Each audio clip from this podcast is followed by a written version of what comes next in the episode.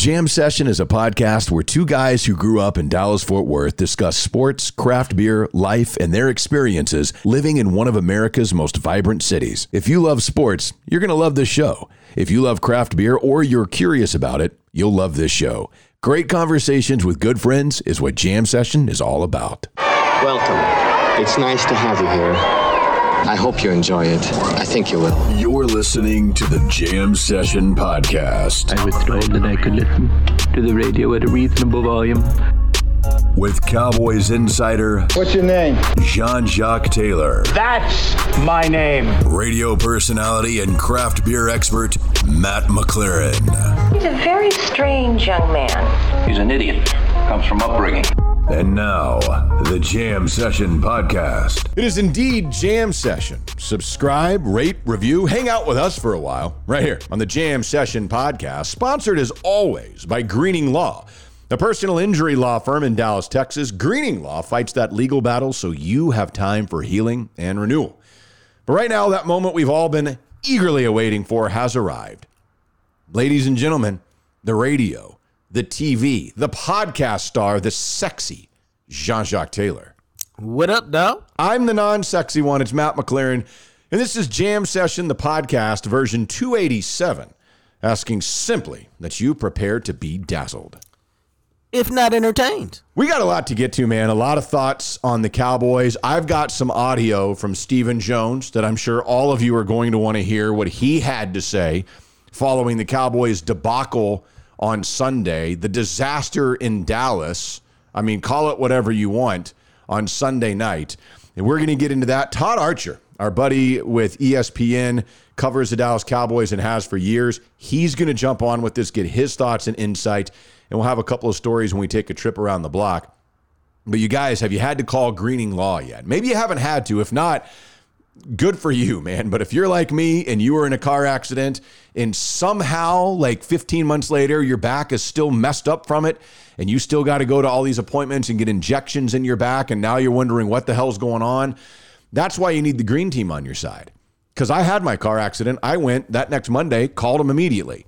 They asked me a few questions, took on my case, and they have been handling and fighting against the insurance companies ever since, doing it for me. And I can't praise them enough, man. They have been fantastic. The process is easy. I would encourage you to give them a call if you think you've got a case. Greening Law, what they do, man, is they walk you through what Matt can tell you is kind of a tedious process, kind of a complicated process. They give you the answers to all the questions. Some of the questions you didn't know you're supposed to ask, and they give you the answers. You go, oh, really? Who, who knew? Not I. I didn't know what I didn't know. Um, and that's why if you're involved in any kind of accident, whether it's with an 18 wheeler at at a business somewhere, an apartment complex, a grocery store, any kind of business, man, pick up the phone, call them boys, 972 934 8900. Tell them your situation and hope like God they bring you on as a client. That's exactly right. As you said, consultations free 972 934 8900 to Robert Green. Call him now. Offices, Dallas, Texas. Oh, the Dallas Cowboys, they are in it, it's it's really tough. I think I was talking I was thinking about this the other day.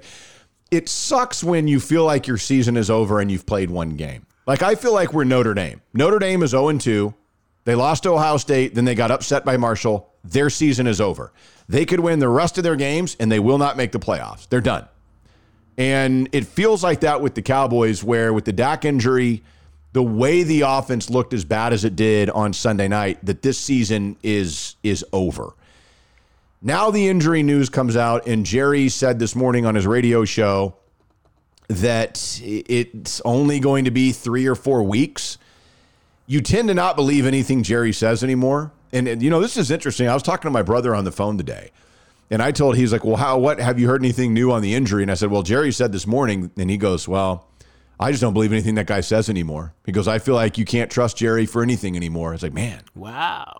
and you know what? It's it's hard to disagree with them. My only thing is, uh, it's interesting if they did think he was going to be out longer, they have not and did not put him on IR, which would lead you to believe they truly think he can come back in three or four games. Bro, um, I don't know about that, man. I think that's just wishful thinking. And maybe it it is. I don't mind being. I don't mind being wrong. I'd, I'd certainly like to be wrong.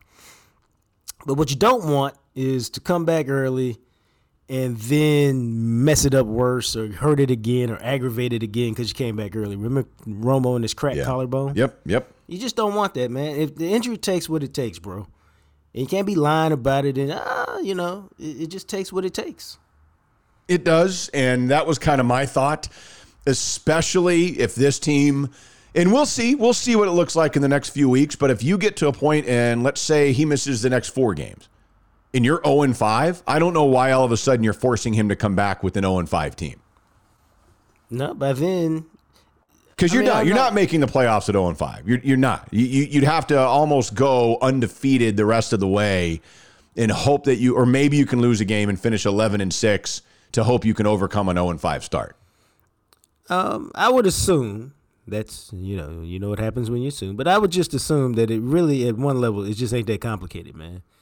When you're coming back from an injury, there's certain thresholds you got to pass along the way, and he can either pass those thresholds, you know, in terms of hand strength and arm Yeah. strength and all that stuff, or he can't. And if he can't, there's no need to rush him back because you don't want to do anything to mess him up.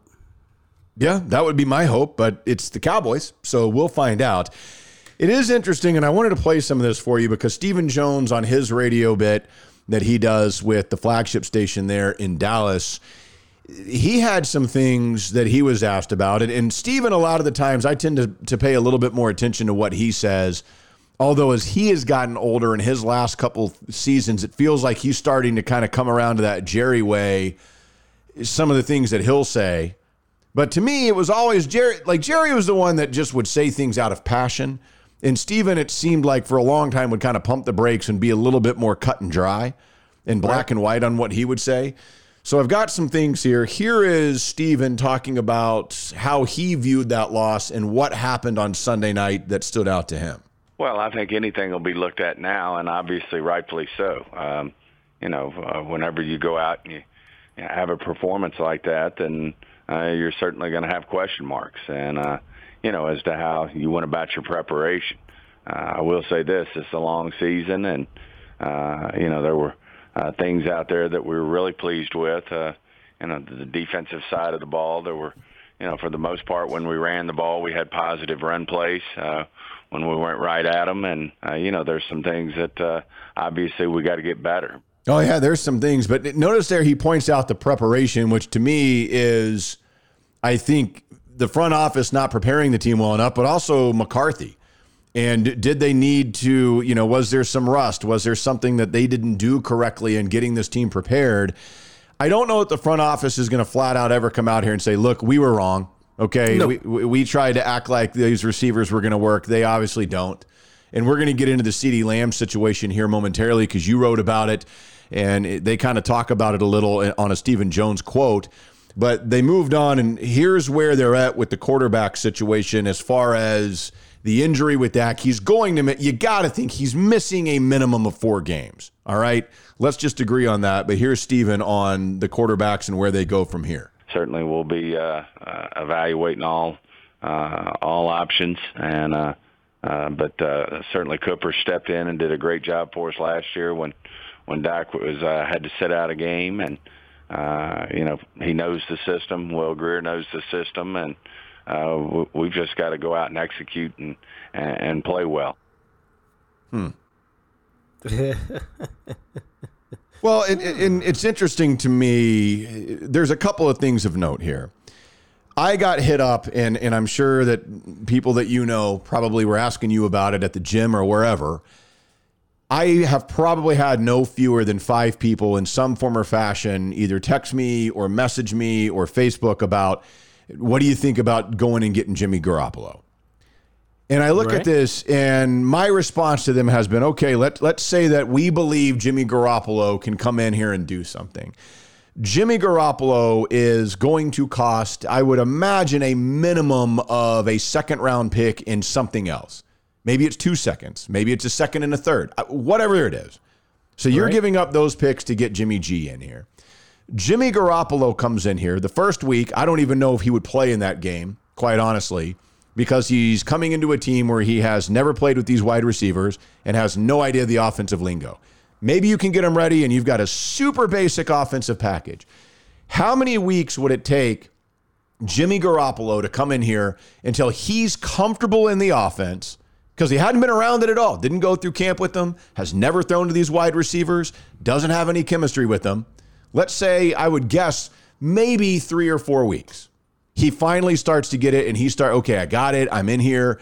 Much like if I went through a training camp. That was my camp, except it happened in the season. So then by that point, if even if you thought Dak was going to be out six or seven games, is it worth it to trade a couple of draft picks that you probably need for a quarterback who might be able to give you two or three really good games where he feels comfortable with the offense, with everything going on before Dak gets back? Nah, man. I think the uh, I think the deal is because I'm like you, man. Several people have, hit me up about that. Uh, whether uh, whether they texted me or whether they called me, or you know, there's always your fan base who hits you up on Twitter and social media. And uh, I told a dude, I don't know, a couple hours ago, like, what quarterback you want who can come in, learn the system, get you ready to play, um, you know, and win games? Like, Yeah. the answer is none, bro. You make those decisions in the off season. And let me tell you what happens. If you make that decision in the during the season, then that means you messed up your offseason decision, i.e., the year the Cowboys uh, Romo got hurt and Matt Cassel is starting the next week. You know what I mean? Because Yeah. uh, who's the guy from Oklahoma State? The old guy, Brandon something. Oh, Weeden, yeah. because you didn't trust him. Yeah. So you bring in Matt Cassel. It's like, come on, man. Then you should have never had Brandon Weeden on the roster.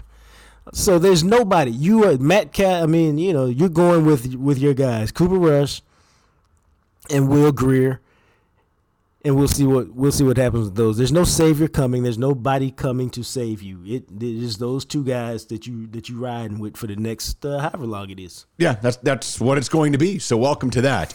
And as you continue this Cowboys conversation, and this is where uh, hopefully you all were able to read the article that Jacques had in the Dallas Morning News, pointing out CeeDee Lamb, and it seemed like the basis for your article kind of came off of something that Stephen Jones says, and he's going to say it right here about their wide receivers and what they need to see moving forward with this group of wide receivers, in particular one CeeDee Lamb. uh, the passing game goes hand in hand, the quarterback and the receivers, and uh, certainly, uh, you know, we've we've got to be better there. I mean, CD's got to, uh, you know, he's got to improve and and work his way into being the number one receiver we think we can. Obviously, uh, you know, you've got a guy like Michael Gallup who's going to be coming sooner than later, and uh, you know, there were flashes at times. Noah did some good stuff out there, and Houston did as well, but. Uh, uh, and certainly Schultz uh, was steady and, and consistent uh, in terms of you know the plays he was making, but uh,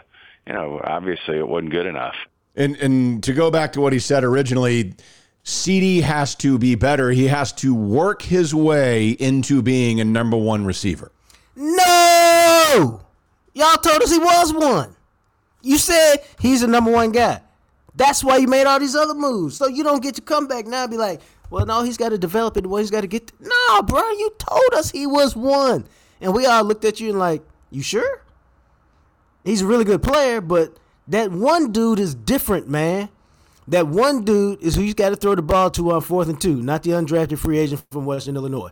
That one dude is the guy who either gets doubled or coverage is rolled his way so that the other guys can operate. That number one dude is the guy who, guess what, Matt, gets the number one cornerback. And when you got your receiver stacked, that means CeeDee can be in the slot and operate against the number three cornerback, or he can be on the other side and operate against the number two cornerback. But guess what he don't have, Matt? The number one guy. That number one cornerback, that number one wide receiver, that's a different deal, man. That's why there's not a lot of them. And you can say what you want to about Amari Cooper. He was, for this particular team, a legitimate number one receiver because he took all that pressure and let everybody else eat.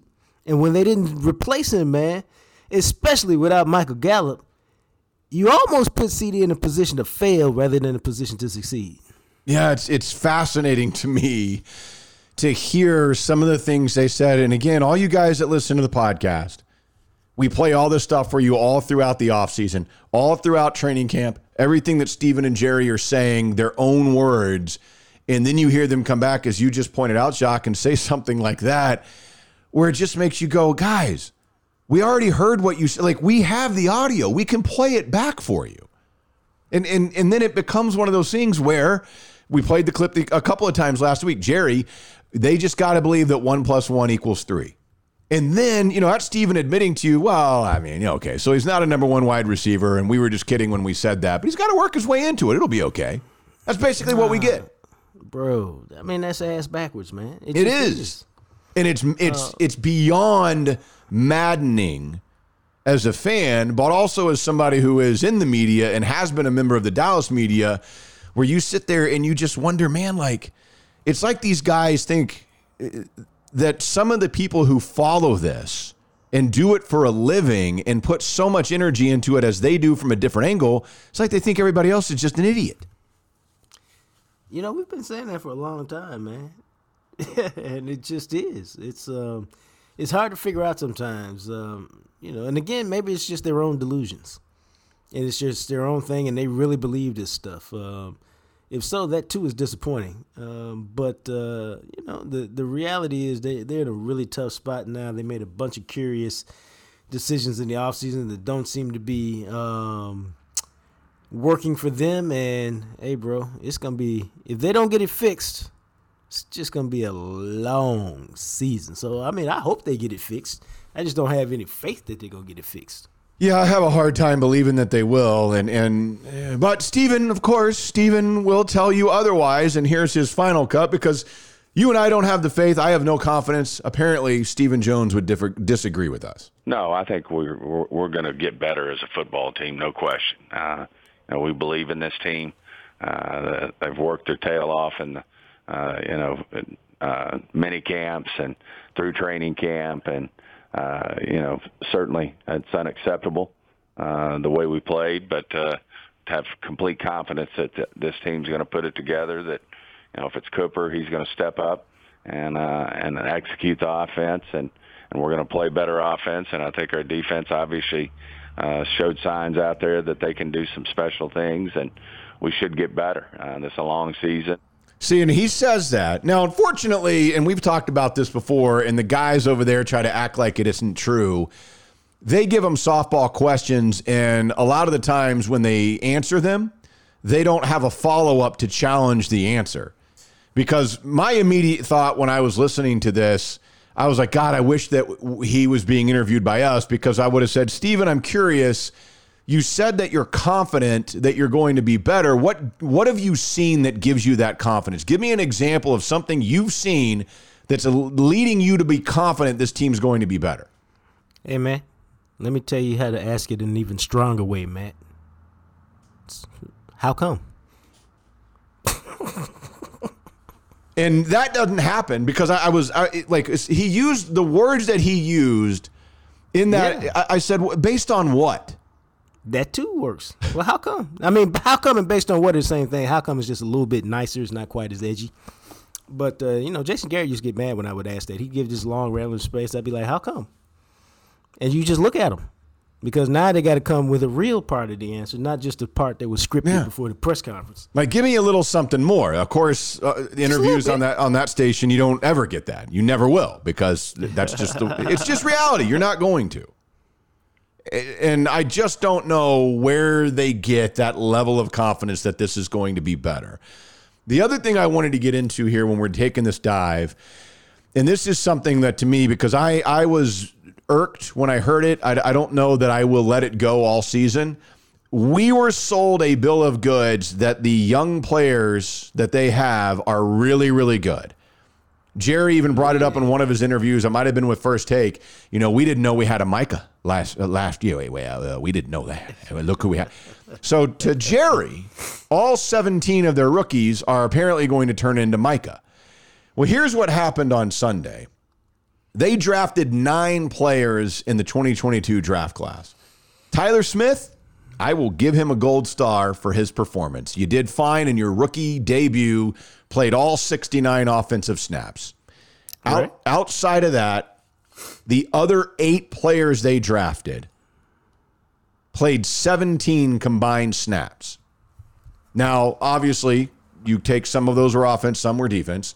Second round pick Sam Williams, a second round pick, played six snaps on defense, 11 on special teams.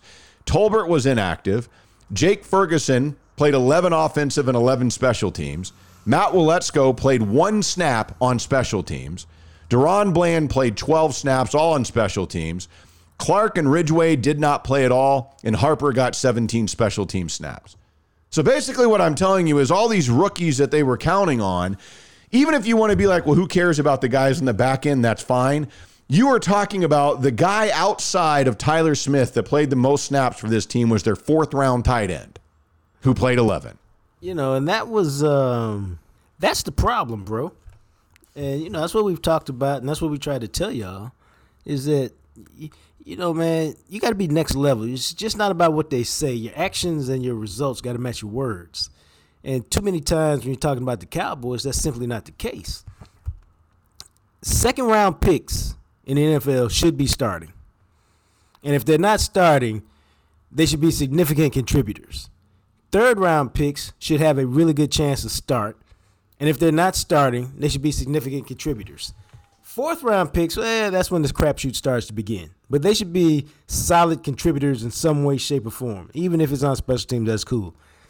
The fact that they're not getting a significant contribution from their second or their third round pick is troubling to me. And because check this out, bro. They need help at wide receiver.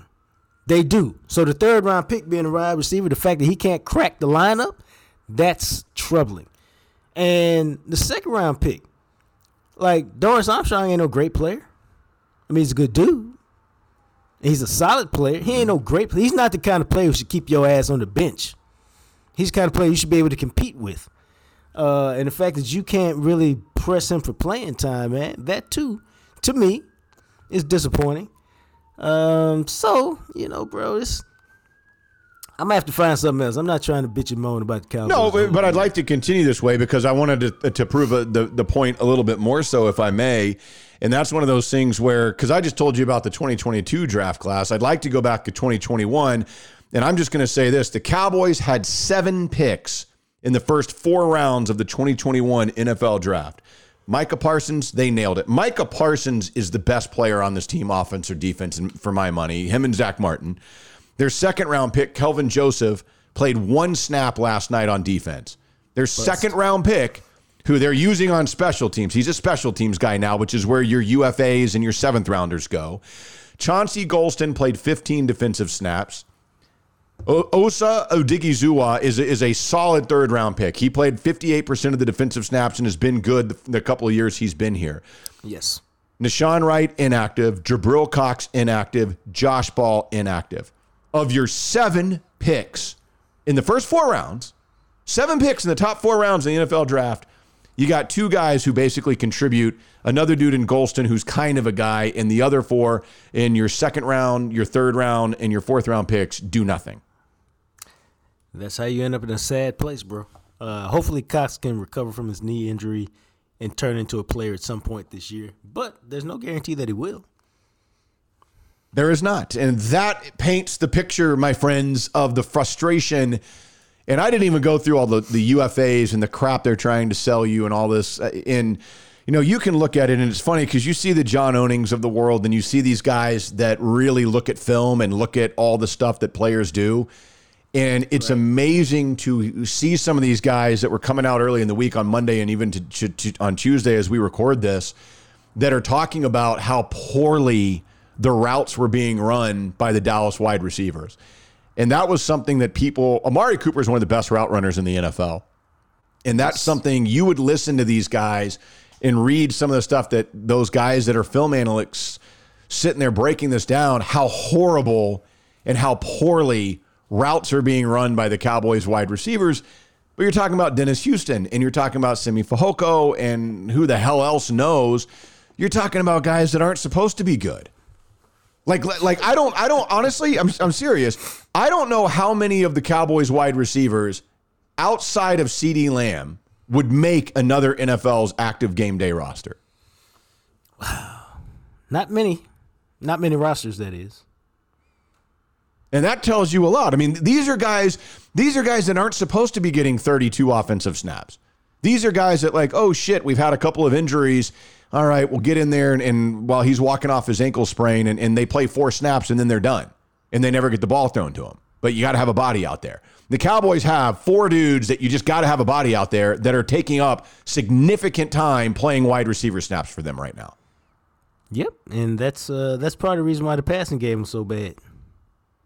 It's incredible that they think that this thing and Stephen just magically it's going to get better. It's magic, Jacques. That's what's going to happen to them. And I'll and, see, happens, man. and I, I didn't have time today to pull Jerry actually saying these things, but his quotes, I mean, this is insane. Listen to this. Because he talks about this and he goes, the specific significant decisions that we made in the offseason personnel wise. And here's what we're talking about. Terence Steele, he says, had more penalties than I thought he would. No shit. Yeah. Really? So you didn't think Terence Steele would have four penalties? Huh. He goes, It's not that Collins wasn't out there. He, things wouldn't have gone differently with Collins. I watched every snap he had earlier in the day when he was with Cincinnati. Okay, cool. Oh, shut up. You know what? You know what, Jerry? I will buy that. I'll buy that. Why not? Here's where this gets interesting to me. I like the group we had out here. He's talking about receivers now. I don't know that going a different way in the offseason changes things. I don't know that it does. Look to your basic receivers. You would immediately go to Amari Cooper. You would go to Cedric Wilson, those two receivers. You could criticize us there because we didn't do well in our pitching and catching the other night. It'll be better when Dak gets back. It'll be better when Gallup comes back. If I were going to critique it, I would say you look like you might have been shorter than you could have been had you kept Cooper. On the other hand, you were paying Cooper $20 million and you basically, I know that I've had it put up there both ways and come back at me. I feel better when you're not paying the $20 million. Bro, shut up. Here's the deal, man. Tell your offensive coordinator, hey, we're paying this dude $20 million. You need to make him a priority. Yep. Make sure he gets the rock. Other teams do this, dog. This is not rocket science. Other teams do this. Other teams just don't say, hey, we just go to the open. No, we design game plans for our best players. Mark Cooper is one of your best players. Design game plans for him to be involved early and often and get the ball if it's important to you. And, uh, you know, but it wasn't. And okay. And again, I, I've told y'all, I would feel differently about this if Gallup hadn't torn his ACL at the end of the year because you knew he wasn't going to be ready and you did this. Yes. That's that's my whole problem. If you want to get rid of Amari, okay, we can live with that. But you got to replace him with somebody other than James Washington. That's not a fair trade. That's not a fair deal. If you just said, "Hey, I'm gonna trade you Amari Cooper for James Washington," people would look at you like, "What's wrong with you, dog?" We kick people out of fantasy leagues for stuff like that. Like, come on, man, it's true. that's just dumb.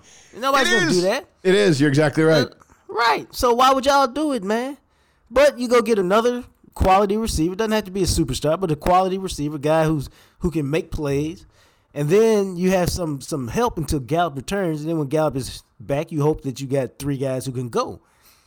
Even if Gallup comes back, man, they still only got two guys who can go. Yeah. That's very, very true. But you listen to Jerry because he continues. We've got a lot of really top football players. You can think negatively, and everybody does, and that's normal. That's normal. But boy, we got a lot of positive things. I have seen it hopeless and just walk out there and David slay the giant. I've seen it done. Again, it's J- it, David, bro. it, literally he's he's again. This is a guy who is still trying to convince you that a miracle is going to happen. That one plus one will equal three. Because we're all sitting there going, Jerry, that's one plus one, and he said, I know, but it'll equal this time. It'll equal three. Do it again. Delusion. Yeah, trust me. Cowboys front office is delusional. And I, I believe they're delusional. I think they're mentally ill with delusion. And it's unfortunate because this is the team that we all are passionate about and love. And they are delusional. we will move forth, and I hope you will as well, to open up the bag of bruised biltong that I, I hope that you have ordered to make yourself feel better. Bruised biltong, if you're new and you're like, what, what, what, is, what is this biltong? It's like beef jerky. It is not beef jerky. It is a South African air dried meat. It is called biltong. Bruised biltong is where you want to get this at now. It's B R U S B I L T O N G, bruisedbiltong.com. It's tender, it's savory. One thing I know you and I both like it because it's low in calories. It makes a great snack. It is sky high in protein. Yeah, bro. 30 grams in a two ounce pouch, uh, only 230 calories. Works for me. Y'all know I'm always trying to you know, at least eat sensibly, watch my weight. It's a great afternoon snack for me. Uh, like Matt said, it's succulent. It's tender. It's not. It's unlike any beef jerky, any jerky you've ever experienced because it ain't sticking in your teeth and nothing like that. It's really amazing, man. It's um that sliced biltong is something. It's something out of worldly. It's fantastic.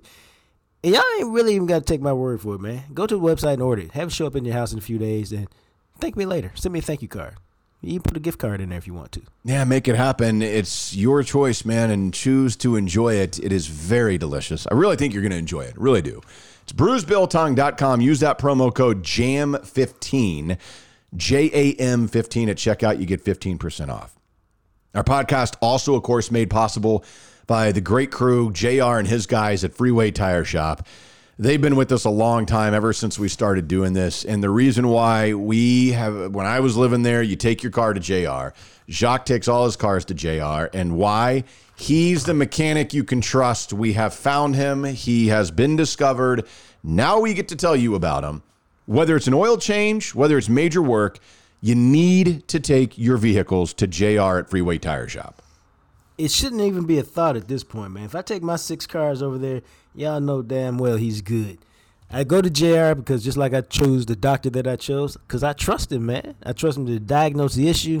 I trust him to use quality parts to fix it. I trust him to charge me a fair friggin' price for the work that he does. Ain't nobody asking for no freebie, man. Just charge me a fair price. And then I trust him to stand behind his work. Again, ain't nobody perfect. Stands behind his work, I love him. Customer service is great, whether he's at the shop or not. The customer service don't change because he learned about it at Home Depot. He taught it to all his people who work for him. He's a good dude. He's a great shop. Right off of 35 in Commonwealth, about five mile, five minutes north of downtown. Hey, it's worth it, man. If you got to drive a little bit to get there, take your ass over there and let JR work on your ride. Schedule an appointment, request a quote. If you'd like, you can do it online at freewaytireshop.com. So a little trip around the block here, and I got to tell you, man, I, I think it was Queen Elizabeth II who passed away, and all of a sudden you started seeing The Crown, the Netflix television show, started jumping up in the Netflix like top 10 or whatever. And we started watching it the other night because, like, you know what? I've heard a lot of really good things about this show. It's the only Netflix show ever that has won Best Drama Series overall at the Emmys. They've had a couple of the actresses on that show that have won awards for portray their portrayals of Queen Elizabeth. So you know what? Let's let's just try it. And I got we're only two episodes in, but man, those first two episodes, it it's you can tell it is really really well done, extremely well acted, and it really shows. And uh, again, only two episodes in, but it's actually really interesting. It shows kind of the relationship of how the crown works behind the scenes and how because Winston Churchill's the prime minister at the beginning of it, coming out of World War II and all this, and how it happens and her marriage to Philip, and then when her father dies and she becomes the queen.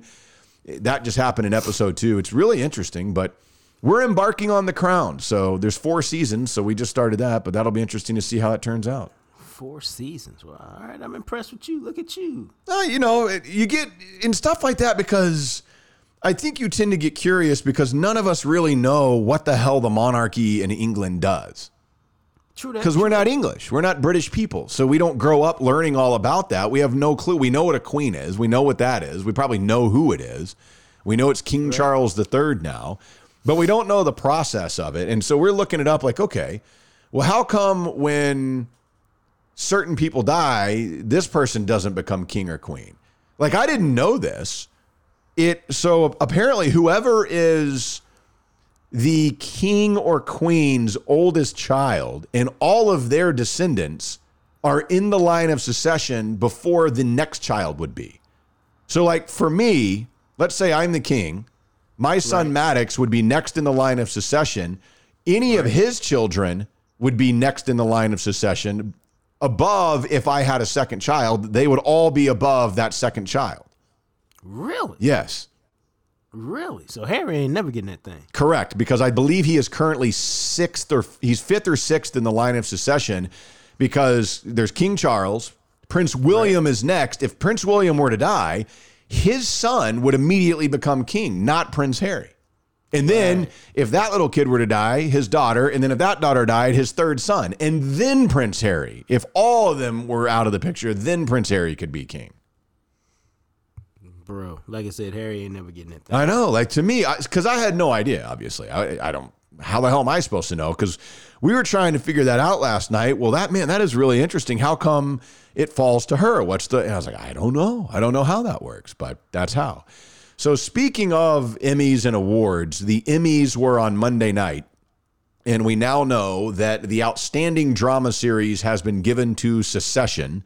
It beat out Better Call Saul and Ozark, beat out Stranger Things, a couple of others as well. I've never seen Succession. It's an HBO show, and, and I've heard, I mean, it's supposed to be phenomenal. I think it's only two, it's three seasons in now. And it's the one that stars Brian Cox and Kieran Culkin, and Alan Ruck is in it, a couple of others as well. What's the premise? The premise is it's a satirical black comedy drama, and it is it centers on the Roy family, the dysfunctional owners of Waystar Royco, a global media and entertainment conglomerate who are fighting for the control of the company amid uncertainty about the health of the family's patriarch. Okay. See, that sounds boring to me. I was gonna say that's a lot of that's a lot of parts going on. But it's won. I know it won last year too, so I, I guess that's two years in a row that it has been named Outstanding Drama Series at the Emmys, which, I mean, generally speaking, if you're winning that for a couple of years, I mean, you're doing pretty well. Okay, so it won for season two, and then The Crown won for season four, and then Succession just won again for their season three. So yeah, seasons two and three have been named the best show on television. Hmm, good for them. It's interesting. Now you're you're not inclined to look at it though. Well, I mean, the fact that it's won it twice, it makes me want to check it out. And I've heard it's good. I've heard, I know people that watch it have said, "Oh, it's you got to watch it. It's good." I'm like, huh, okay. Now, outstanding comedy series went to Ted Lasso, and I will tell you this: Ted Lasso is phenomenal. Okay. Ted Lasso, because Jason Sudeikis, who won Outstanding Lead Actor in a Comedy Series for Ted Lasso, it's a show about this hapless, like crazy over positive coach who takes over this English Premier League team or whatever, who's down in the dumps and turns him around. And he doesn't know much about soccer, but he's so insanely positive in everything he does in life. you know, like, I mean, it's, and it really is. I mean, it's almost an example of if you watch this and you like positivity in life, it'll cheer you up. I mean, because uh, not like bad stuff happens to this guy. He's not going through easy periods in his life, but his ability to take things and turn them positive and keep a positive outlook, it's really, really awesome. Maybe I need to do that because I've been awfully negative about the Cowboys since their since their game. Maybe I need to look at some Ted Lasso and change my mood. Maybe you should. Maybe that would help you out a little bit. I don't know. I can't tell you. So I'm trying to think what else. See, I thought this was hilarious. The dude who won Outstanding Lead Actor in a Drama Series is the guy from Squid Game, not Jason Bateman in Ozark, not Bob Odenkirk, Odenkirk in Better Call Saul. The dude from Squid Game that I saw and thought it looked like I was watching high schoolers doing a theater workshop. Whoa. That's an insult to Bateman and Odenkirk and the level that they took their characters. Hell yeah, it is. That's a joke. I didn't even know that guy won. The fact that Squid Game got anything to me is a joke. That show was so poorly put together and blatantly obvious. Like you knew what was going to happen. Dude. I don't know what to tell you on that one, friend. Me either, other than watch it again. Come up with a different opinion. I will say I'm glad to see that the dude Brett Goldstein won for Best Supporting Actor for Roy Kent because that character is fantastic. Julia Garner won yet again for Supporting Actress for Ruth Langmore in Ozark. Apparently, have you heard of White of the White Lotus? The White Lotus won a ton of awards. I have not heard of the White Lotus. What the hell is that about? I know it won Outstanding Limited Series. Let's see, it's a comedy drama anthology series. It follows the guests and employees of the fictional White Lotus resort chain whose stay becomes affected by their various dysfunctions. I mean, it won a ton of stuff. It won several awards for acting, for directing, for limited series. Huh. And it's on HBO, HBO Max, or whatever. Interesting. Very interesting, I say, friend. Anyway, so those are some of the shows. Yeah, see, look at this. Succession was nominated for 12 awards. Damn. God, man. Hell, it had 25 nominations, but 12 major nominations. So that's a pretty damn good show, I would guess, right? Yes, sir. I don't think there's any doubt about that. You, know, you got to get back to watching more TV shows. when this uh, when this project is up, I will. Project takes up all my time. I'll tell y'all about it one day. Matt knows what I'm talking about. Yeah, I know what you're talking about, and it does keep you quite busy. I know that's for the for fact. that keeps you with a It's a- lot going on. It's a good busy though. It's fantastic. I, I mean, I wish I could. I really wish I could tell y'all about it. it it's so much fun. Um, and one day we'll just talk. It. We'll, we'll probably spend a whole show talking about it. Okay, well, that sounds good. And then, have you still been listening to the Orphan X books when you're making your travels? Yeah, there. Uh, it's. Uh, I don't know if I like it all that much. I might have to go back and listen to it again. It's. Uh, it's a little slow for me. Uh, I don't know. I'm still making. I don't dislike it, but I don't. I don't know. What's that say? We got a second date. I don't know if there'll be a third date, and it's not because you're a bad person. It's just I'm not feeling chemistry. But Gotcha. but I'm open minded. I haven't gotten to the end yet. And it, it might be like, um, now don't laugh at me, man.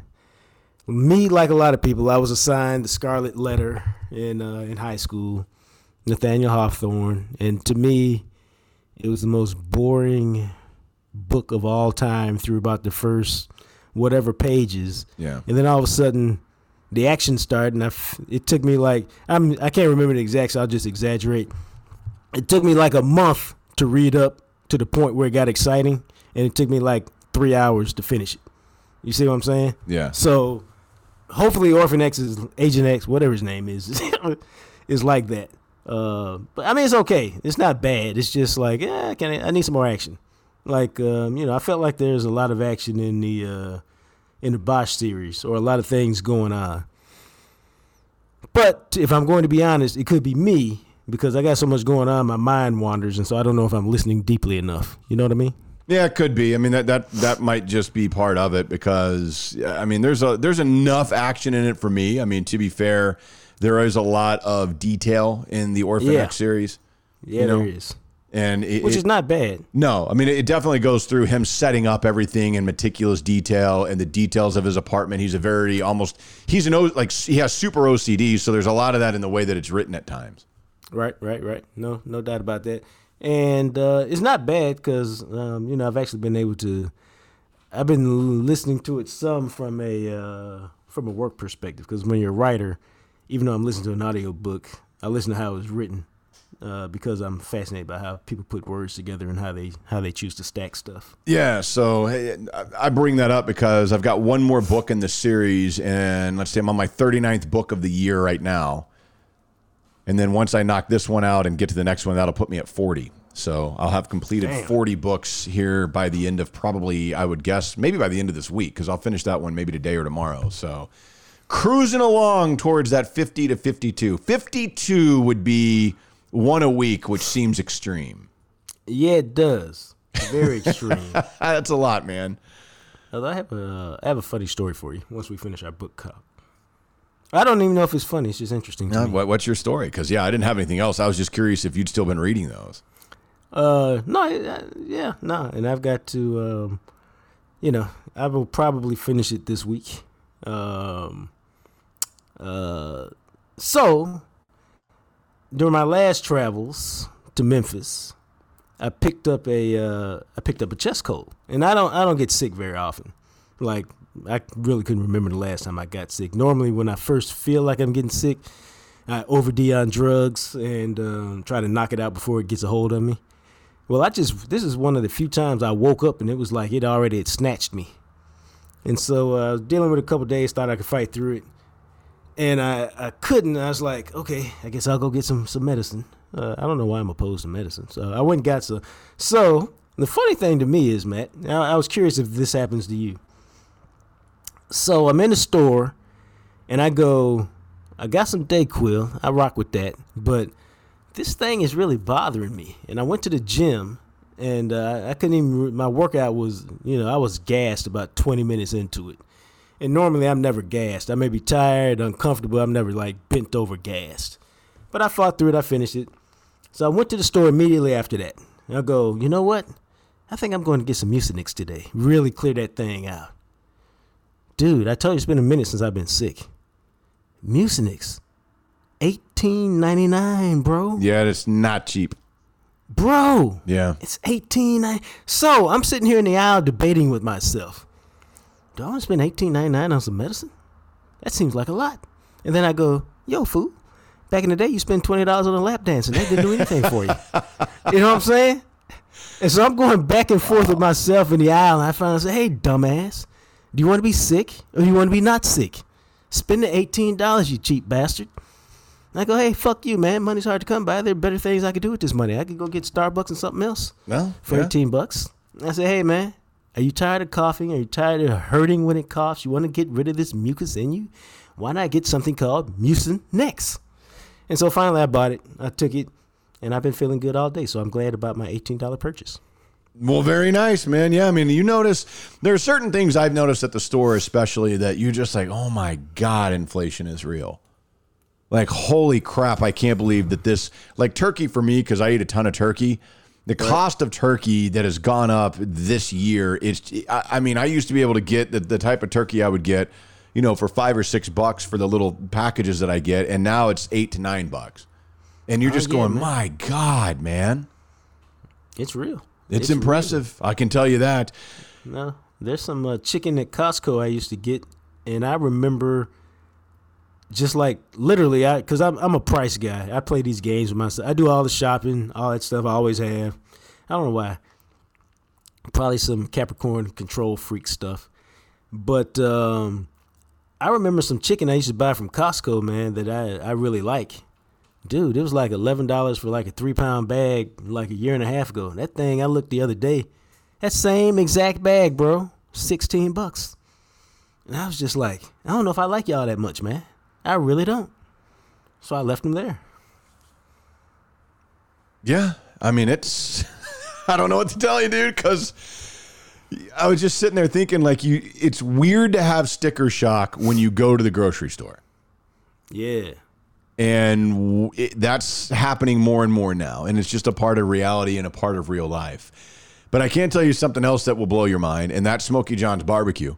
We're about to have our conversation with ESPN's Todd Archer, but Smoky John's barbecue. This is true. Obviously, living in the Birmingham area, I don't have access to the actual barbecue, but I've got bottles of Smoky John's barbecue sauce and rub at my house because anybody can order them. They'll ship it to you anywhere. You go online to smokyjohns.com, you, you click on Smoky's Market, and they'll ship it to you. So we had gotten some barbecue the other day Yeah. and we bring it home and I got some pulled pork and I didn't even use the barbecue sauce that came from the place here in Alabama. I went and got my Smoky John's barbecue sauce and poured it on my pulled pork because I was like, why even try other barbecue sauce? Because I know this is what I want. So even though I was eating somebody else's barbecue, I was still enjoying Smoky John's. See? Check that out. See, that's see. I tried to tell y'all, man. Smoky John's is the truth, man. I rock with them, dog. They get down. It's fantastic. Brent and Juan, the owners, are terrific dudes. But the food is fabulous, man. They be I'd be friends with them even if the food wasn't fabulous, but it's easier since the food is fabulous. Interestingly, he's right because the food is fabulous, including the Jam Session Bowl, only available to Jam Session podcast listeners. It's not on the menu, it's on the secret menu. Trust me, you go in and you say Jam Session Bowl, people will look at you and go, What what did they just order? It's not on the this guy's a moron ordering on the menu. And they'll probably just be like, hee hee, behind your back. And then they'll deliver you that Jam Session Bowl, and you can turn around and be like, Sucks for you. Dude, what you got to do is what I did the last time. I said, I want the jam session bowl, please. Make sure everybody could hear it. Well, there then I go. knew they'd be looking for it and they wouldn't be able to find it. Then they would have no idea what you're talking about. And then you're just sitting there snacking on the Jam Session Bowl, and it's that good. It's the little things in life, bro. The little things. It is delicioso. So go check them out. They're they're look, they're great people. It's brothers Juan and Brent that own it. It's local. It's family owned. It's been there for 46 years. It's right on Love Field. Or if you live out of the area like me, you can still enjoy it like I did. Smoky John's Barbecue. All right, it is time. We haven't talked to this guy in a while, man, and excited to have him back on the Jam Session podcast to check in with us. You all know him quite well. ESPN NFL Nation Cowboys reporter Todd Archer. And Todd, I know you were there on Sunday night. Was the offense the way you thought it would be, or was it somehow worse than you anticipated? Yeah, that's a great one. Absence makes the heart grow fonder, right, boys? I mean, it's been a while since I've talked to you. Um, and uh, the lack of receivers makes the offense grow weaker. I guess. I guess it was what I thought it would be, right? I mean, what we saw on Sunday, honestly, was kind of what you saw in Oxnard. It, it wasn't altogether that different. There's and, and look, before he got hurt, Dak wasn't playing all that well himself. So it's not like you can just say blame the receivers or, or blame this group. I mean, it was it was a collective mess, and you know, I, I thought their best offensive guy was Zeke, and everybody spent the entire offseason saying they got to move on from Zeke. Don't give him the ball anymore. And well, heck, I'm like thinking, why is Zeke on the sidelines here? Like, give him the ball. This is what he's here for. So, yeah, and and then Dak gets hurt, and you know, he, he makes makes you wonder where this thing is going, and it's only week two. Straight into the turlet is where it's going. Um, hey, Zach, he's gonna be better. He's gonna be back, and he's gonna miss less than four games. He could be back within within four games, according to Jerry. We, that's that. Jerry we all know Dr. Jerry Jones. That's that Jerry one plus one equals three. Um, so no, I'm not buying that bullshit. Um, now here's the bigger question. You know, Jerry. You know, I'm gonna take a quick aside. You know, Dr. Jerry once got me cussed out. I'm going right. way back in the time machine. The year, my friends, is 1995. The subject is Kendell Watkins' foot. Because Kendell Watkins is a tight end they drafted, I believe, out of Mississippi State. Kendell Watkins is hurt. I run into Jerry. Hey, Jerry. How long Kendell Watkins gonna be out? Oh, he's walking around. He's fine. Uh, no problem. No big deal. Dr. Jerry. So what do you think I wrote? Kendell Watkins fine. Run around. No big deal. He should be back soon. Next week he's got a chance to play. I sent that note in. It raided the paper the next day. Next day, Fort Worth Star Telegram reports Kendell Watkins, broken foot, out four to six weeks. Dave Smith rings me up.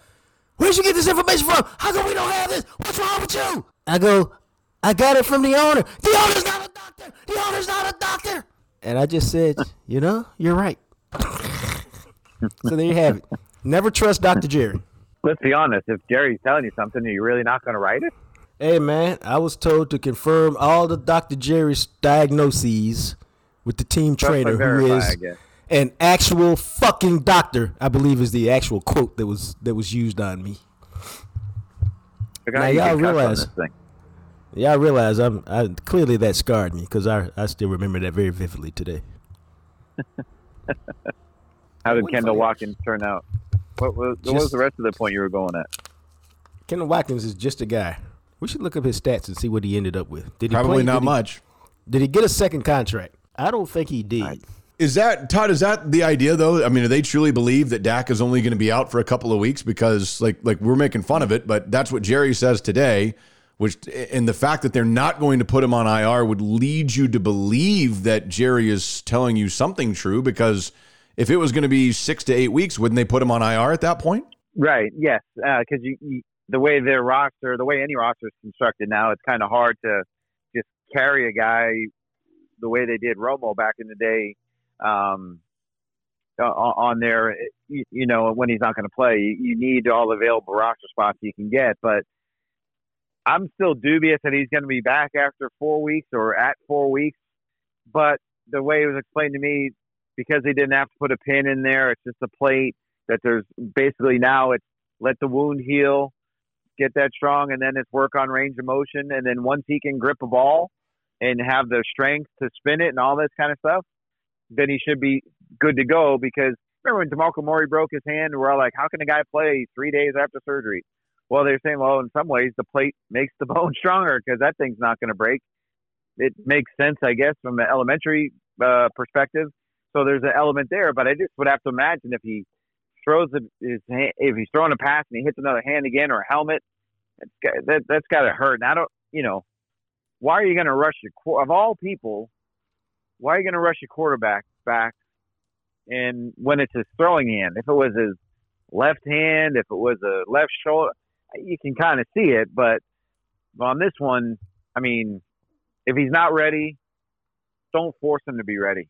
Eh, you know, it, it, that has to be their tack because, I mean, yeah, this season might be gone if it's got to be six to eight weeks, but you know, there the, the there are other seasons in Dak's career that they'd have to think about. Why why risk it for this one year when you've already told us last year was the year you went for it, and this is the year you're gonna have to pay the price of what you did last year. So I don't know. The, everything about the Cowboys doesn't make sense. um, I have a, I have a question for you about Dak, but before we get there, Kendell Watkins, one season in the NFL, two catches, one I mean one catch, two targets, eight yards, one touchdown. So not bad for a third round pick. Uh, what the hell was wrong with Dak, bro? He looked awful. Yeah, I, I mean, I wish I can come up here and tell you, oh, the wide receivers didn't gain separation. Well, according to the next gen stats, people that looked it up, there was average separation. I don't have the, you know, at the, at the time of the throw, CeeDee was like 2.11 yards. Uh, um, your boy Noah Brown was over three yards. So was Simi Fehoko. You know, there was there were guys that were open. I think is what my eyes were telling me, and Dak was just either late or missing them. And then you think, okay, he had the issue pop up, pop up on Thursday with with the ankle, where the the cleats were bothering him, or whatever the deal was. Maybe that's something. Uh, clearly, he's going to be a little bit jittery behind that offensive line. And then five, six plays in, you lose the guy, Connor McGovern at left guard. You got to put Farniok in there, who's never really played. So now you got two guys on your blind side that have never really played with Biadasz in the middle. You have your right tackle that's jumping off sides the entire time. I mean, I'm sure that played everything probably played a part, and he never looked calm or uh, comfortable. And I don't know if that was necessarily the lines doing or just his own body clock was sped up because he was thinking, I got to get rid of it, got to get rid of it, got to get rid of it. And then he was just off everywhere. It was, I don't remember him playing. I can't tell you the last time I saw him play that poorly. Now I can go back and say in Washington, I think in 2017, he had 102 passing yards in a, in a game that they actually won because they just ran it all over him. But I don't know if I could say he played poorly that day. But I, he, it was not the Dak that we've seen the first five games of 2020 and and 16 of the 17 games last year. Yeah, we talked about that on Sunday night. I mean, he that's probably the worst game I've ever seen him play because you're talking about a guy in year 7 that you would expect doesn't struggle with some of those things that he did some of the years that you're pointing out. This wide receiver group is what it is, but where is any hope whatsoever that somehow this offense is going to get better when they were as bad as they were on Sunday night and Dak played the majority of the game, and now that same offense returns, but Dak is out? Uh, I think Jacques has a line. My job is not to give you hope or something like that. My job is to tell you, or there's something along those lines that I know Jacques has kind of patented over the years. Um, the, the hope is the guy I think I first mentioned, and I'm I'm feel like an idiot when I mention his name all the time. Is Zeke? Like, go back to 2003, and when Parcells was first here, and Jockey used to tell us there are ways to win these games, right? Any game you yep. play, there are ways to win them. Well, there are ways the Cowboys can still win, even if they don't have Dak, even if they have the, this re- receiving group that they currently have, even if the offensive line is uh, constructed the way it presently is. There are ways to win this game, and to me, the way to win the game is giving the ball to number 21. Like he is a better back than Tony Pollard. He is a better back than Tony Pollard ever will be. Now, that doesn't mean don't give Tony Pollard the ball, don't involve him in the offense, but don't do it at the expense of Ezekiel Elliott. That that's my belief. He was on pace for a 1500 yard season last year before he tore the PCL in his knee, in his right knee. Tore it completely. He still played. I blame you can blame the coaches and how they used Zeke after that, uh, and they shouldn't have, or maybe he should have rested and not played as whatever you want to say. Fine, but don't tell me that Tony Pollard is a better running back than Zeke because he's not. And what happened on one of the plays where Tony Pollard was pass protecting? He got trucked by a linebacker and Dak got sacked.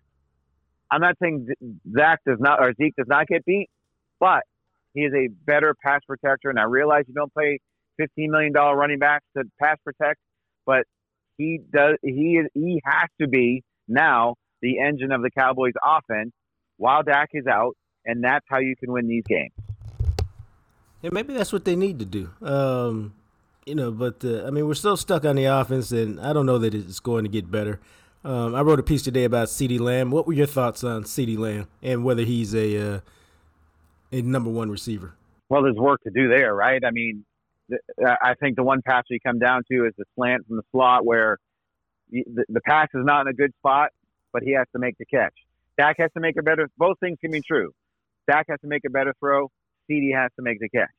Um, you know, you targeted 11 times and you have two catches for 29 yards. Was it 29? I mean, that that's not number one material. And, and I, you know, for all of, I, I think, I think a lot of people, or maybe just locally, that w- we were all saying, okay, he has the ability and the talent to be a number one, but he's not a number one yet. He has to prove it. And I think even after one game, he still obviously has to prove it because that was not his best showing, nor really was it anybody in the offense's best showing. And that's the disappointing part is you had an entire off-season training camp, and I, I don't think because they didn't play 22 snaps in the preseason that that led to rust for them coming into the opener uh, at all. I, I, I don't buy that. Um, I just think they all played awfully, and he and he it wasn't his best game, and he, he now has to show that he can raise his level of play when Dak isn't the quarterback. And okay, the last time Dak wasn't the quarterback against Minnesota, he had more than 100 yards receiving against the Vikings with Cooper Rush as his quarterback. Now, 35 of those yards came on a pass from Cedric Wilson, but so what's 35 minus 100? He still had 80 something yards, uh, which right, isn't right, a bad number. So, um, yeah, but CeeDee, there's still a question if if he will be the number one that everybody has projected him to be. How, I mean, you were there obviously in, in Oxnard. You saw all through training camp. You were there for the preseason games. What, how do they expect this group without Michael Gallup? Even if CeeDee Lamb starts to play a little bit better, you're still talking about a slew of undrafted rookies that are playing wide receiver, and your third round pick can't even get active for game day. How, how do they yeah. not see this coming? I, again, Stop it's laughing. not like we didn't warn them right? I mean, we asked Bro. the entire time, right? I mean, you know, the fact that Jalen Tolbert is inactive for an undrafted free agent in Dennis Houston is, hey, props to Dennis Houston for for for winning that job, I guess. And you know, the Cowboys tell us, hey, once you get here, we don't care what you were drafted, we're going to play the better guy. Well, I guess props to them on that one. But you know, they drafted Jalen Tolbert in part because Dak really liked what he saw from the kid at uh, South Alabama, um, he's going to have to pick it up as well. And he was he was okay in the practices, but then you saw in the games some awareness issues, out of bounds on one, some drops, things like that. Um, you know that he's starting he's starting from behind as well. So, but it's not like we didn't warn these guys. Like we immediately draw drew the parallel to the 2018 season when they went with Allen Hurns and Deonte Thompson and was Terrence still or Terrance Williams was still around then? Like, and Dak couldn't throw for 200 yards in those games. What they do? They traded for Amari Cooper, and all of a sudden the passing game was a lot better. So we warned them; they didn't want to hear us, and they went with the hope strategy, and we all know how that gets you. Bro, I just look at this offseason, man, and I'm just I can't. The vast majority of their moves just puzzle me, and I was like, there there must be something else because these just seem like the dumbest moves of all time. From what you know, traditionally, at least, as I like to say, man, if you even if you don't agree with it, you can understand why they do certain things. I didn't really understand why they did any of this, and so I've kind of been expecting them to get their ass kicked all year. They started off like this. I don't see any reason why they're going to be good this year. Uh, do you see any reasons why they're going to be good this year, Arch? Um, yeah I guess how do you want to define good? what's the definition? Making the playoffs I, is that good? Yeah, that would be good. Wild card, make a wild card. That's good. Okay. That would be good. Um, if they um, made the wild card, that'd be a really good season for them because I, I, you know, they look like trash to me. I, I, I honestly, I, I, we didn't do it this year, but I still would have picked the Cowboys to win the division, not knowing what I know now after the Tampa game with Dak getting hurt. But going into that one, I still would have picked the Cowboys to win the division because of the quarterback. I thought, and still think he's the best quarterback in the division. Um, and now they're 0 1 behind everybody else who won in week one. I think a good season is making the wild card. And how do they do that? Well, I went off the, on the Zeke deal there on the offense. This is a good uh, on the offense. This is a good defense. They only allowed one touchdown to Tom Brady and, and company. Now, some of that might be because Brady and the Bucs realized that the Cowboys could have played for about eight hours and they weren't going to score a touchdown in that game, so they just dumbed it down. But you're still holding Tom Brady to one touchdown. That's that's a pretty good effort, and I think there is a lot of ability on that side of the ball to help them win games uh, more than any time here since Jock picked the season. Um, at least since I've been covering. I guess the the 03 defense was number one in the league, I think, that year, Right. and that was a limited offense. They went 10 and six and made the playoffs, but that was with them playing great situational football, understanding downs and distances. It, the, the Parcells effect. I don't know if they have the same effect here with this uh, coaching staff to, to overcome talent liabilities on offense the way that team did. Yeah, and, and the defense, because Jacques and I thought the same thing coming into the season that you're going to have to win with defense. Did it concern you at all how easy it was for Tampa Bay at times to move the ball on the ground? I think Leonard Fournette ended up having like six runs that were 10 yards or more and gashed them multiple times in the run game. Yeah, it concerned me because that was one of the things they t- spent the whole offseason talking about. They needed to get better at stopping the run. And I, I didn't think they were bad at it last year. They were middle of the road. Like, you know, I don't, they didn't, they did not go to a Super Bowl because of their run defense, in my view. I, they were fine, they, but you can always be better. But yeah, this that was alarming. And Dan Quinn kept talking about like the perimeter runs that got him. It wasn't anything on the interior, but I'm also like, wasn't there like three straight runs right up the middle on one scoring drive? Like that that Leftwich just kept calling Fournette's number up the middle, and there were gaping holes. Like, and and then I remember seeing Gallimore and Trysten Hill go off the field in the middle of that drive.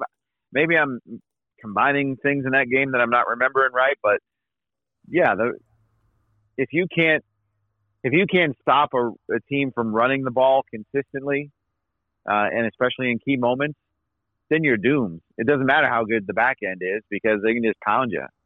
Um, I, I think that Joe Mixon's a good back too. We're gonna we'll see how how they do this week against Cincinnati. Can I tell you something, Arch? Now, I, always say this, man, to my untrained eye, because I don't pretend to be a coach or a scout. I talk to coaches and scouts and uh, let them inform me. But to my untrained eye, they're gonna keep having problems, bro, on that perimeter run. If Trevon Diggs is like, I just don't want to even compete in the run game. Like nobody's asking you to be a linebacker and take on blocks, but you got at least throw your body down there to the ground and make them slow down, bro. He was running backwards on more than one play where they hit that perimeter. Yeah, and that's one question I wanted to ask Dan Quinn. Like, what are you supposed to do when there's a 300 pound offensive lineman or tackle running at you when you can't go low on them anymore? That's a penalty now. So what is he? Oh, that's a good What- what is question. he supposed to that's a good question, Arch. Like, I, like I, honestly, I don't know, but running don't know. backwards ain't, now, ain't it. What, whatever the answer, right? Whatever he did was not the right answer. But I don't know, other than just kind of. I mean, there's, there's nothing he could do to stop getting blocked by that kind of guy. However, No. there has Maybe to be more than what he did. pancaked. There's got right. There's got to be something more than that than what he did in, in a couple of those situations um, in that game, right? I mean, there just is, and I would say on a couple of the the guy who impressed me the most from Tampa was Julio Jones. Looked like Julio Jones again. Mm. Like, couldn't the Cowboys have signed him as a free agent? Oh, I'm sorry. Nah, My they bad. want to keep the powder dry, brother. Yeah, that's right. what? They got that dry powder Stephen's talking about. You know, they, they, they can go to it if they need it. Sitting up there in the Well, I cabinet, got just Jason Peters. I was able Yeah. to get him Jason Peters. Could have had what Von Miller, Za'Darius Smith looked really good against the Packers. And there's a couple of guys They you might you might could have they had. they were they were never going to have Von Miller, but we need to put that one to, dre- to bed. And they never made an offer to Von Miller, despite what Von Miller said in that story. Uh, real quick question. Um, if whenever Jason Peters is ready, left tackle Tyler Smith to guard, or you like Tyler Smith at left tackle after one game, based on what Yeah, uh, I've seen Cowboys left tackles play worse than Tyler Smith, and for a guy who didn't take any snaps during the offseason uh, and in the preseason game, I thought he was okay. He was passable. Um, right. you know, and Connor McGovern getting hurt, that kind of messes with whatever plan you would think. I would probably would like to keep Tyler Smith at left tackle because if you drafted him to be the left tackle of the future, well, start the future, man. And then if you have if Terence Steele is still having four penalties a game, well then maybe you put Jason Peters at right tackle. Hey, I like Uh, that. y- y- you know what I'm saying? Uh, so, but look, I'm the guy who asked them in 2020 about why are you not putting Zack Martin at right tackle, and I was told this isn't fantasy football. Uh, so, whatever think I I, think about offensive line play, they're not going to listen to a word that I'm saying. so, Maybe they should. um, uh, but I, I, I thought Tyler Smith was okay. I, I thought he was fine. I mean, he had some obviously some issues, and you know, Shaq Barrett got him a couple times, but he had a penalty. But it's a, you know, those things are going to happen. You live with it. That's fine. He didn't have four penalties. Um, so, but yeah, I don't remember as deflating an opener as that one. Maybe Carolina when they in Dak's second year, maybe they lost like sixteen to eight, where they scored like a meaningless. It, it, it was sixteen to eight, but it felt like it was sixty to eight. Um, go back. The Parcells opener against Atlanta was a bad one, but then they won five in a row. So maybe that's the omen for these guys, right? When no one's expecting the Cowboys to do anything, this will be the time they come back and rip them all off. Go ahead. We'd love to be. We'd love to be impressed and surprised. I would. I say that all the time, man. I'd love for them to surprise me. I got no problem with that. Surprise me. Make me a liar. Do it, please. Yeah, We'll see. Why? We might why be you waiting a long bro? time. Hell yeah. well, But again, it- it- I- it- Joe Burrow. Here's here's a bet. I'm sorry, Joe Burrow coming off. I assume is his worst game, if not one of the worst games of his life. no way I mean, that's happening. You again. really gonna? Right. Yeah, it's know? gonna be it's gonna be rough. I, I I have a hard time believing they find a way to win a game without Dak. Yeah, that's a good question. If they don't What win you a see- game without Dak, then let, let's play that out for a second. I know we got to go here, but we if ain't they gotta don't win go. a game without, let's take it a step further. If they don't win a game without Dak, and let's say that, so that that would make them 0 and 5 or whatever. Mhm. At what point do they start thinking about you got to draft a quarterback because Dak's contract? the thing. Get, you Yep. know, do you do you extend Dak out longer? I mean, you got. You gotta see. or, do you start planning for the for he, he will have been hurt in 20 and 21 and 22 i mean and you didn't prepare for life without romo and lucked into dak can you really get lucky for a third time so i don't know I, I, I said that. talking about the draft it's one week into the Well, season I mean, I, I think when you look at it and you look at what you've got, uh, Jacques and I, I brought that up on our podcast Sunday night after the game. I said, you know, this is supposed to be a, one of those really good quarterback classes. I mean, there's a handful of guys that are being projected very highly in the draft next year. Do you, for the first time since they took Aikman in 89, if you're going to have a high first round pick, if this season doesn't go the way you want, do you start looking at that going, we've got to rebuild this thing because Tyron Smith may be done. Zack Martin's not getting any younger. Zeke is probably gone. I mean, is it time to get a young quarterback in here and try to build around the guy that they failed to do when they had Dak on his rookie contract? That maybe now you can take advantage of a guy for a few years and and build some of those other pieces around them to build the offense back up. well yeah, and, and, because Go right, ahead, what, what are you going to have to pay diggs and micah parsons Right. Yeah. You got all these other guys that you need to pay. And CeeDee Right. Lamb, if you feel that he's going to be the number one guy that you got to pay. plus Right, Dak on his and next how- deal is going to cost you close to fifty million a year based on what everybody else is getting. See, and, and that's where we had that discussion before of the Cowboys have always been willing to pay the guys whatever cash they want. They've just wanted to win the structure of the deal. And by them not winning the structure of the Dak contract in 2019, say, that's what's getting them now. And I'm not saying they're doing this, but I, because I just can't believe it would be true. But some of the some of how they operated, it's like, all right, Dak, you ended that contract. Look what we can't give you, as opposed to some of these other teams saying, operating from the of what can we do with the salary cap. The Cowboys look at it from a what can't we do perspective. You know, you know, Matt has kind of thought about it, has kind of talked about it like that, and I was like, surely they didn't do that, bro. Because that's ass I backwards. can't That's. Why hustling would they- backwards. Right? Why would they? I put nothing why would, past why would you possibly do that? Because you just gave the guy 160 million bucks. Like, as rich as they are, do they really just want to give away 160 million dollars? That doesn't seem to make any sense. It, it just it, it it struck me as odd when they try to act like they couldn't afford Amari Cooper that you would want to invest that type of money in your quarterback and not give him the pieces to make him as good as he could possibly be. And you took one of those pieces away from him and, and just didn't replace it whatsoever. And I just wondered, I was like, I wonder if they want to find out if he can really be that guy who can raise the level of whatever he's out there with before they invest another two to three hundred million in him. Yeah, and I also look at the other 20 million dollars receiver this the receivers this year that got moved. Uh, all had 40 million dollar quarterbacks. So th- that's an element. I think Yeah. the issue is not it's not that they we all know they could have afforded Amari Cooper. Absolutely, they they could have. Mhm. They didn't want to because they were kind of just tired of Amari and didn't think it was worth the 20 million bucks, which is a fine. We got you. That that's a that's a sound personnel decision. But then you have to do more than give him James Washington, right? Yeah. There has to be a Yeah. balance in between that. Well, you have to do more than just draft Jalen Tolbert in the third round. Like there's a balance that they could have could have done. The Saints went and got Jarvis Landry. I don't know if Jarvis Landry ever would have come here. He's a New Orleans guy or a Louisiana guy. Went to LSU. Maybe he was always going to go back to the Saints. Uh, maybe he can't run anymore. Maybe he's just a name. But again, who would you have felt better with on week one? Jarvis Landry or Dennis Houston?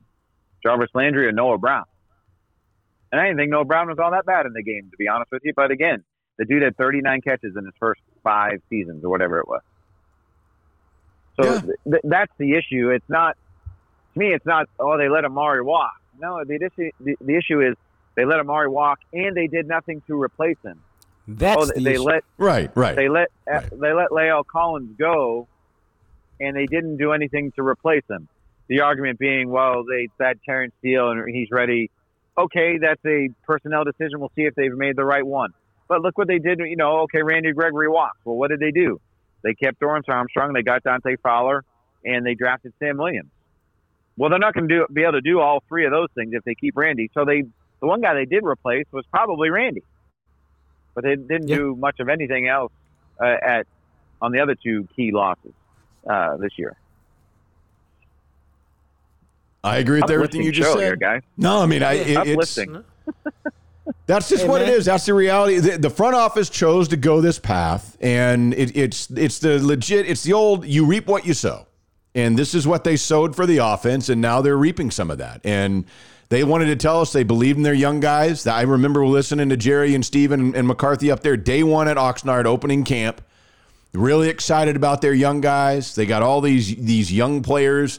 They, they got what 17 rookies that that are on the 53 or whatever it is, and you look at it and you go, that's great. But when your second round pick doesn't get on the field but for six snaps, your third round pick is a healthy scratch.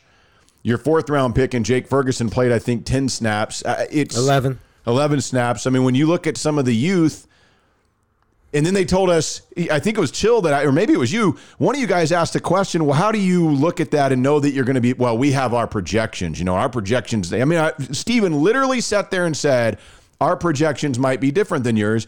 And it feels like everybody who covers this team looks at each other going, what the hell projections are you looking at? Usually, when we come up with stuff, I'll, we're wrong, right? Like we don't know what we're talking about, right. Yeah. right? I mean, let's let's be honest about the situation. We're wrong a lot of times, but it's a line that I've used on my wife that she doesn't like very much. Um, I can't always be wrong.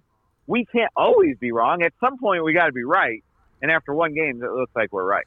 Yeah, as I like to say, bro, we don't deal in hope, faith, and optimism around here. We deal in reality. Yeah. See, that's what it, that's that's Jacques saying. I couldn't remember what Yeah, it was. well, there it is. Now we know. All right, Arch, we kept you a long time, man. We appreciate it. It's good to hear from you again. Thanks so much for doing it. Man, that was good. That was a nice conversation. We talked to him for a while. It's fantastic to hear from Arch. Thanks for listening to the Jam Session podcast. Make sure to find us on Instagram at Jam Session Cast. Of course, you can also find us on Twitter at McMatt Radio and at JJT underscore journalist. Our podcast is sponsored by Greening Law, a personal injury law firm in Dallas, Texas. Greening Law fights the legal battle so you'll have time for healing and renewal. Give them a call at 972 934 8900. Greening Law Office, Dallas, Texas. As always, thanks to Purple Elephant Music for the music you hear at the end and the beginning of each episode. He, of course, is the radio, TV, and now podcast star, the sexy Jean Jacques Taylor. And me, I'm just a guy, Matt McLaren. We'll catch you next time right here on the Jam Session Podcast, available everywhere you listen to podcasts.